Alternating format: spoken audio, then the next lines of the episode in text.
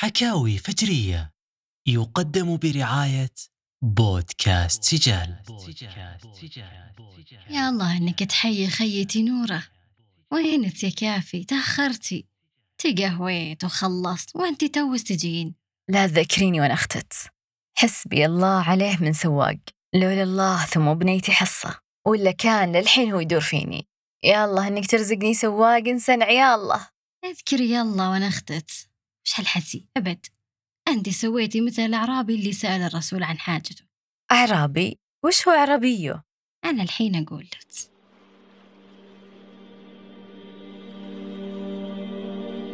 جاء أعرابي إلى النبي يسأله حاجته ولكنه كان ضعيف الهمة والعزيمة فتعجب النبي منه وقام يعلمه بحكمة ورجاحة عقل.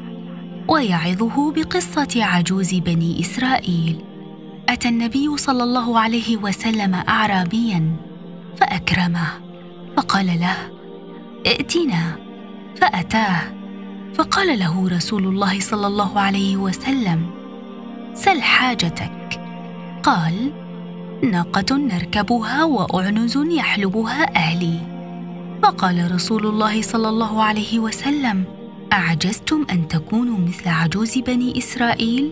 قالوا يا رسول الله وما عجوز بني إسرائيل؟ قال إن موسى عليه السلام لما سار ببني إسرائيل من مصر ضلوا الطريق. فقال موسى ما هذا؟ قال علماؤهم إن يوسف عليه السلام لما حضره الموت أخذ علينا موثقا من الله ألا نخرج من مصر. حتى ننقل عظامه معنا. قال فمن يعلم موضع قبره؟ فقال العلماء أن هناك عجوز من بني إسرائيل تعلم موضع قبر يوسف.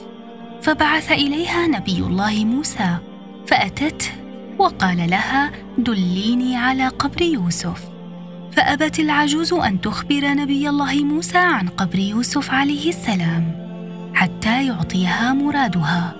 فسالها نبي الله موسى عن مرادها فقالت أكون معك في الجنة فكره أن يعطيها ذلك. فأوحى الله إليه أن يعطيها ما كانت تبتغي فانطلقت بهم إلى بحيرة موضع مستنقع ماء فقالت أنضبوا هذا الماء. فأنضبوه فقالت احتفروا فاحتفروا. فاستخرجوا عظام يوسف. وإذا الطريق مثل ضوء النهار. العزيمة الصادقة والهمة العالية هي وقود المرء في السعي وراء هدفه. ومحال أن يضعف من كانت لديه هذه الميزتين. فمن جد في عزيمته وهمته. وجد غايته وهدفه. وقد قص الرسول بحكمته عليه تلك القصة. ليرى الفرق بين هدفه وهدف العجوز ولينظر أين هي غايته من غايتها والا يكون كسولا. وأراد عليه الصلاة والسلام أن يعلمه أيضا قوة الهمة والعزيمة في السعي وراء ما يريد والا يضعف ولا يرضى بالقليل. والآن عزيزي المستمع ما هي غايتك التي تبتغيها وما هو هدفك الذي تسعى وراءه؟ ما زالت غايتك ضعيفة تتمنى أن تحصل على القليل؟ أم لك غاية تطمح إلى ما هو أسمى من ذلك؟ غاية. لا تعرف الفتور ولا التخاذل.